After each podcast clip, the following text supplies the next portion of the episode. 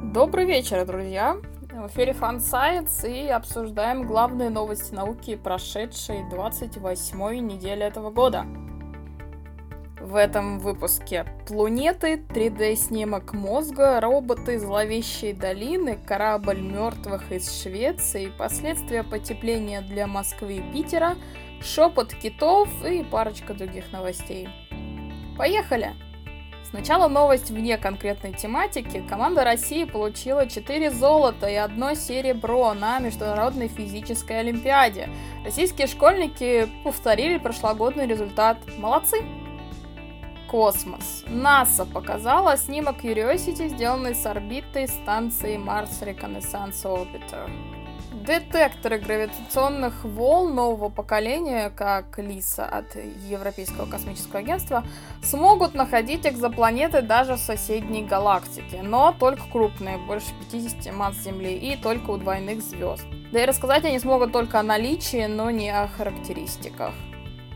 Ученые смоделировали условия, в которых спутники отцепляются от своих планет, но остаются в звездной системе. Такие объекты предложили назвать планетами.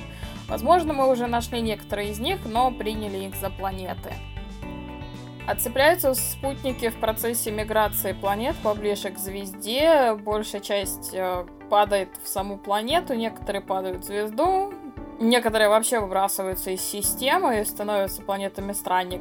А некоторые становятся планетами этой системы, и вот их предлагают назвать планетами, потому что они слишком маленькие для того, чтобы считаться на самом деле крупными планетами.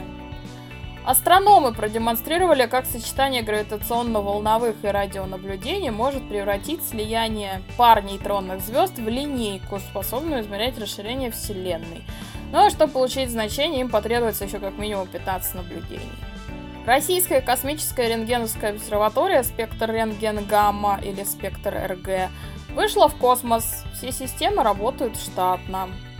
У Вояджера-2 отключили отопление, чтобы продлить его работу. А Хаябуса-2 прислала фотографии со второго и заключительного забора грунта с астероида Рюгу. Медицина и человек. Ученые показали самый точный в мире 3D-снимок мозга. Орган, добровольно пожертвованный науке, сканировали с помощью аппарата МРТ в течение более 100 часов. Живой человек бы не выдержал такой процедуры, да и снимок бы не получился настолько четким. Все-таки дыхание и кровообращение смазали бы картинку. Мозг критически здоров, его владелица умерла от пневмонии, но ученые надеются максимально детально изучить этот образец, чтобы впоследствии научиться находить аномалии, которые могут быть связаны с различными заболеваниями, в том числе ПТСР и депрессия. Ученые нашли части мозга, которые активизируются, когда мы пытаемся отличить слишком человекоподобных роботов от людей. Цель эксперимента — узнать больше об эффекте зловещей долины, согласно которому робот, или сгенерированный компьютером персонаж, вызывает неприязнь, если он слишком похож на живого человека. Слишком, но недостаточно. Почему расы не различают друг друга? Восприятие чужих лиц в нашем мозге настроено так, что индивидуальные черты мы видим преимущественно в людях своей расы. Мозг просто считает незначительными различия в лицах других рас и на них не фокусируется, он просто не привык их искать. Выборка эксперимента была очень маленькая, но базовые принципы работы мозга у всех рас одинаковые, так что это применимо ко всему человечеству. Мне со всей этой истории новостью вспомнилась новость про покемонов от несколько месяцев назад, она вышла. Про то, что у взрослых, которые играли в покемонов в детстве, настроено распознавание покемонов на том же базовом уровне, что и распознавание лиц, потому что умение формировалось в том же возрасте, в котором формируется распознавание людей.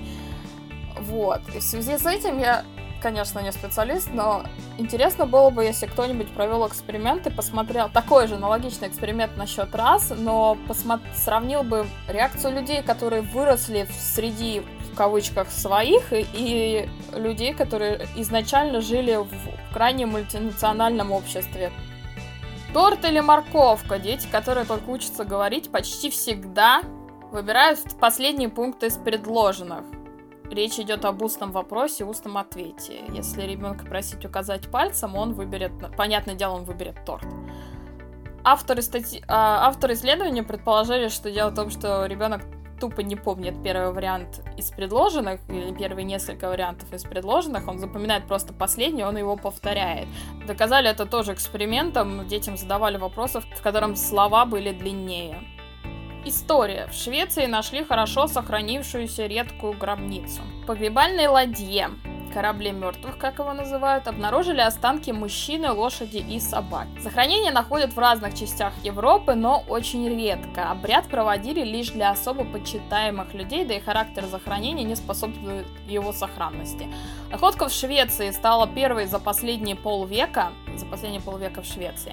Поэтому впервые такое захоронение смогут изучить современными методами. Планета Земля. Помните карты потепления для городов Австралии и США? С Австралией там было связано, что в Австралии исчезнет зима, останется только лето и типа весна. А в США было исследование, что города в кавычках переедут южнее. Так вот, теперь ученые сделали такую карту для всего мира. В отличие от Австралии, где, я помню, использовался довольно экстремальный вариант развития событий, здесь ученые воспользовались одним из оптимистичных сценариев.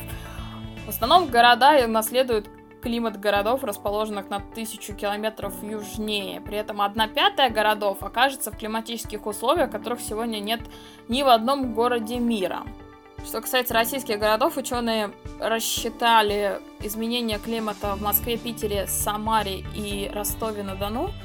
А насчет Москвы и Питера, средняя годовая температура поднимется на несколько градусов. И летний самый жаркий месяц станет значительно теплее, на 5-6 градусов. Биологи впервые записали шепот китов. Самки южных гладких китов шепчутся со своими детенышами, чтобы их не услышали хищники, плотоядные касатки. Киты издавали звук силой 123-124 децибел, который слышно только в радиусе 200 метров. Вот, послушайте, только учтите, что я урезала паузу между конкретными звуками.